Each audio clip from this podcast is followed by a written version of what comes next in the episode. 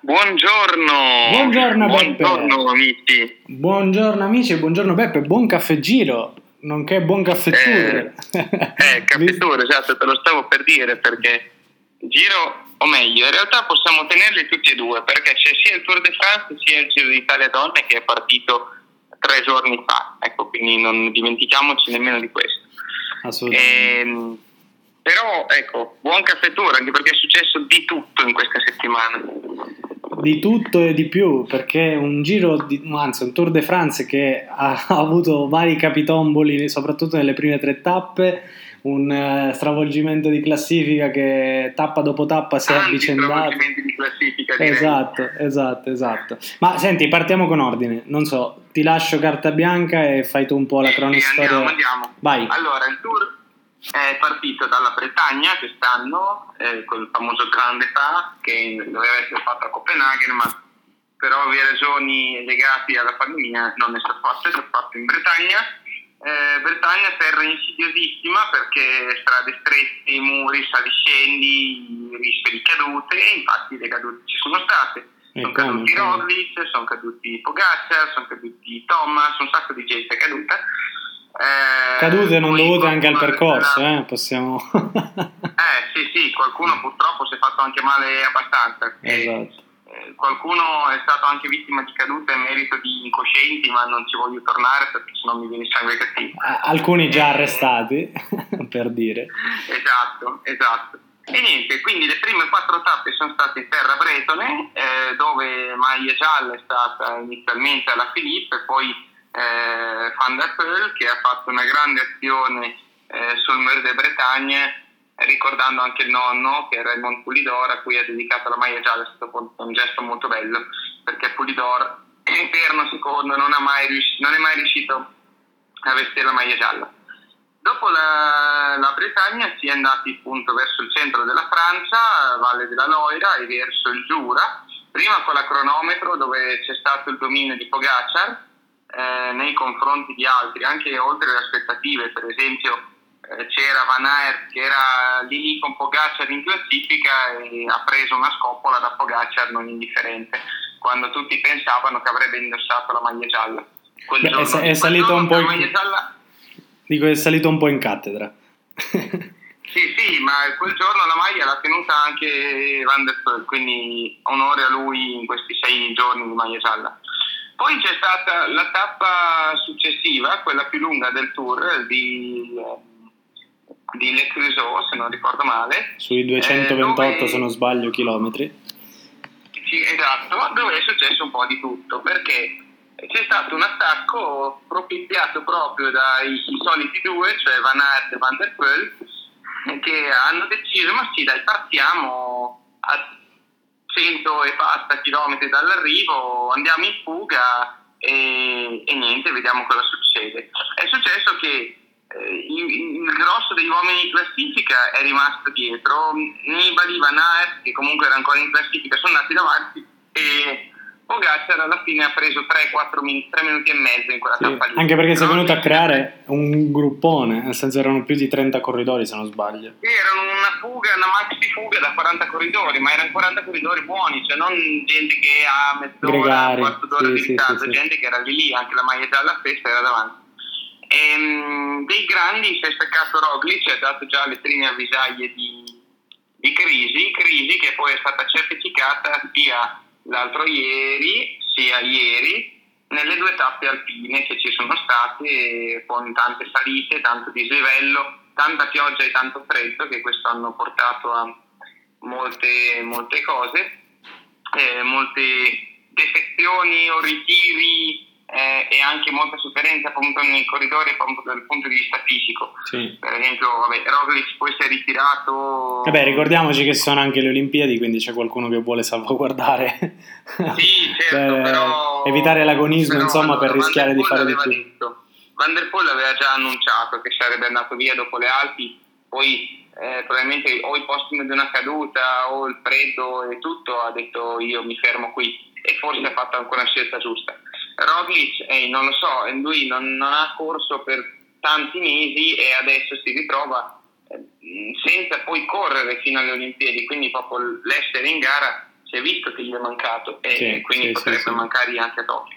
Nibali continua imperterrito, sta facendo tra l'altro un gran tour, adesso è uscito di classifica, probabilmente punterà a vincere le tappe, come già era poi il suo obiettivo, non era certo la classifica generale. certo. Tappe alpine che hanno visto ehm, un grande, grandissimo Tadej Pogacar, Mm-mm. Pogacar che ha deciso sabato di partire eh, neanche sul Col della Colombière, ma appunto ancora, ancora prima, eh, sul Col de Rome, che era la penultima salita, c'era un trio di salite una dietro l'altra, tutte molto difficili di prima o addirittura or categoria, quindi vuol dire oltre la prima categoria speciale. Lui è partito ed ha dato un distacco abissale a, a tutti gli altri, quindi chi era rimasto poi alla fine, quindi Lindegard, Lutsenko, Mas e compagnia cantante, che mh, non sembrano essere dei veri, dei veri antagonisti per Pogacar, anche perché domenica, quindi ieri, lui poteva tranquillamente starsene in gruppo arrivare, invece no, ha deciso, beh sì dai, riparto sull'ultima salita verso Tigny. Sì. Diciamo che è partito e non tornerà più. Secondo me il Tour de France si chiude qui, nel senso che già eh, gli uomini di classifica Sì. sono abbastanza, o meglio, i grandi nomi sono già tutti staccati, oltre i 5, 6. Quindi non, non credo proprio c'è che... una fuga bidone in una qualche tappa, c'è una fuga Mm. che si prende un quarto d'ora e qualcuno rientra in classifica. Lo stesso Connor ieri, che ieri ha vinto, grande tappa, grande impresa, era già molto indietro, ma è riuscito Sì. a recuperare un po', però sai, non puoi rientrare in classifica così e, e poi dopo pensare di, di andare a, a- insediare Pogacar in tutte le altre tappe. È vero che ci sono delle tappe particolari, il Mont Ventoux per esempio che lo fanno due volte, Pogacar non so se l'abbia mai fatto, eh, quindi quello potrebbe essere un'incognita perché il Mont Ventoux è molto particolare. Eh, c'è un cronometro, ma non è neanche un punto debole di Pogacar Esatto. perché eh, non- ha vinta l'ultima. Quindi Insomma, l'ha, l'ha- l'ha un po' ammazzato il giro.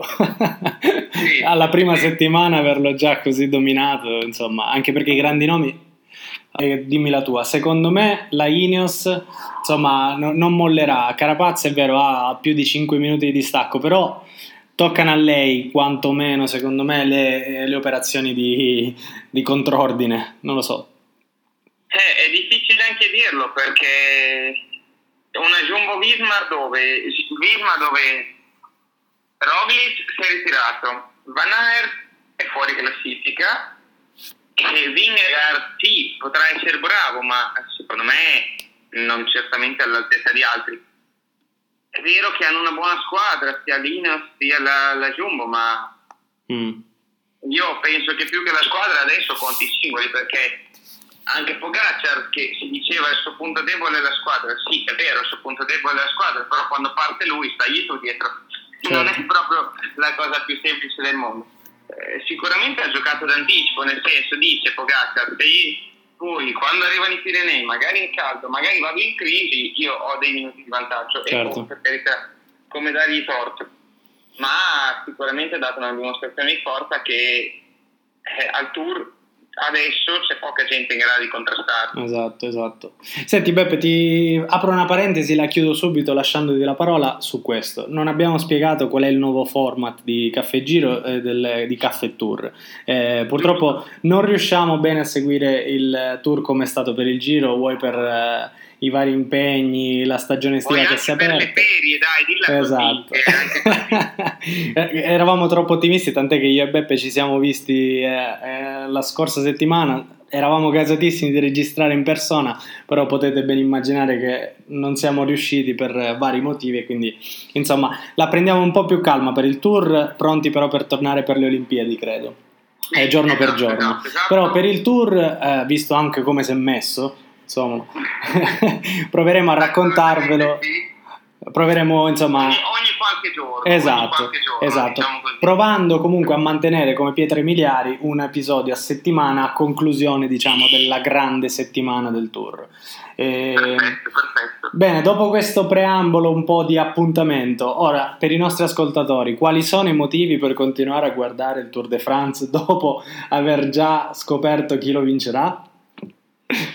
Allora, io dico il motivo principale secondo me è l'anarchia, perché come si è visto in queste tappe c'è davvero uno parte e prova a vincere Eh, da forte questa, bravo, bravo, mi quindi, piace. grande corsa spettacolare. Eh, l'altro è perché comunque non si sa mai, ci possono essere delle sorprese che, che ti lasciano molto, molto. Quindi, Sì. Beh, in fondo, in fondo basterebbe una caduta. Di mercoledì. in fondo... due volte il passaggio sul Mont Ventoux Mm, e voglio vedere cosa succede. eh, questo è anche. Quindi, poi sono tante tappe in quella famosa pianura del Tour, che pianura non è mai troppa. Mm. Eh, c'è, c'è il vento, ci sono i Pirenei, quindi ce n'è di cose. Poi dipende, se peccano del freddo ancora, potrebbe far sentire, la crisi è sempre dietro Certo, certo, certo, certo.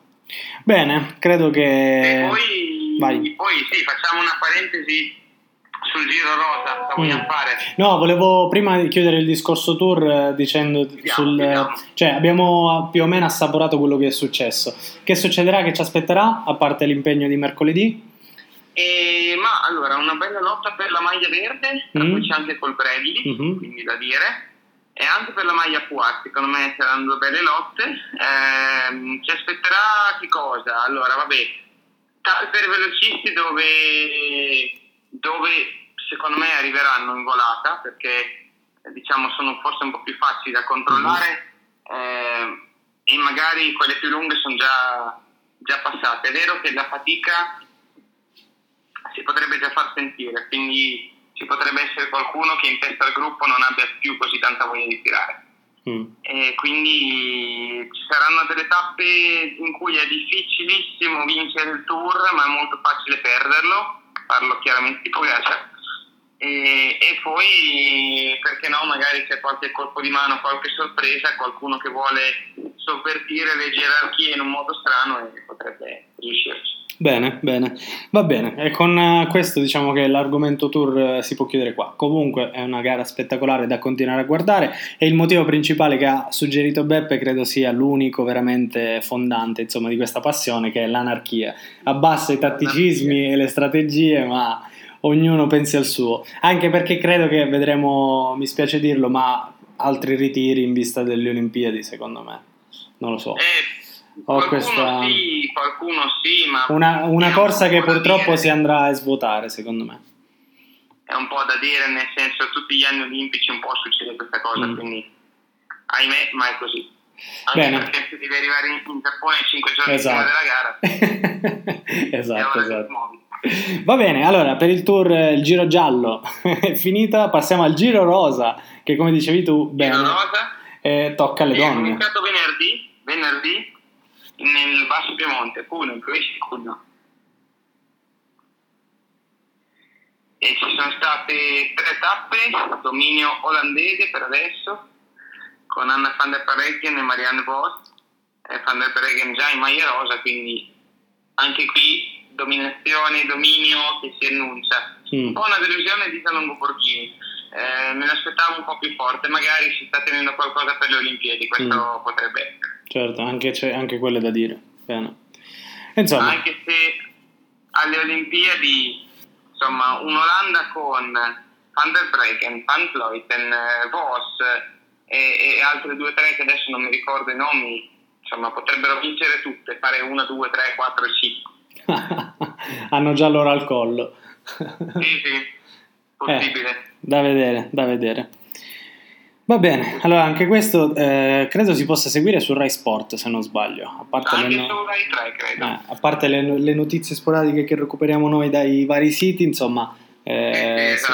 Eh, guarda- basta guardare il palinsesto e cercare di, di beccarlo. Sì, si trova, esatto. Infatti, è una corsa che comunque secondo me ha acquistato spettacolarità rispetto agli anni precedenti, forse anche perché è più seguita, sì, sì. non so, ma Certo, certo, certo. si sta, si sta valori- valorizzando sempre di più.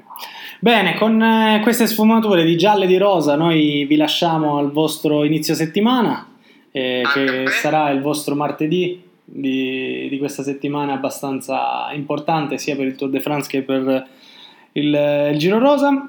Bene, buon caffè, buon, eh, buon caffè tour. E buon caffè tutti. Ciao! Ottimo. Ciao.